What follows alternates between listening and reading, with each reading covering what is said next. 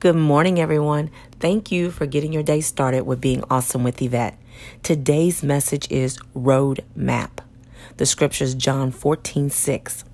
Jesus said to him, I am the way, the truth, and the life. We all sometimes question if we're doing things right or wrong, or which way we should be going in our life.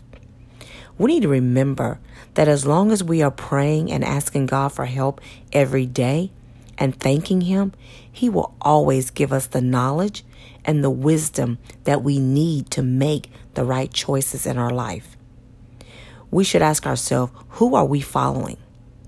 I really hope this message was uplifting and encouraging for you to want to change and do the will of God to become a stronger and better version of you. Please hit the like and subscribe button to be notified when I post the next message.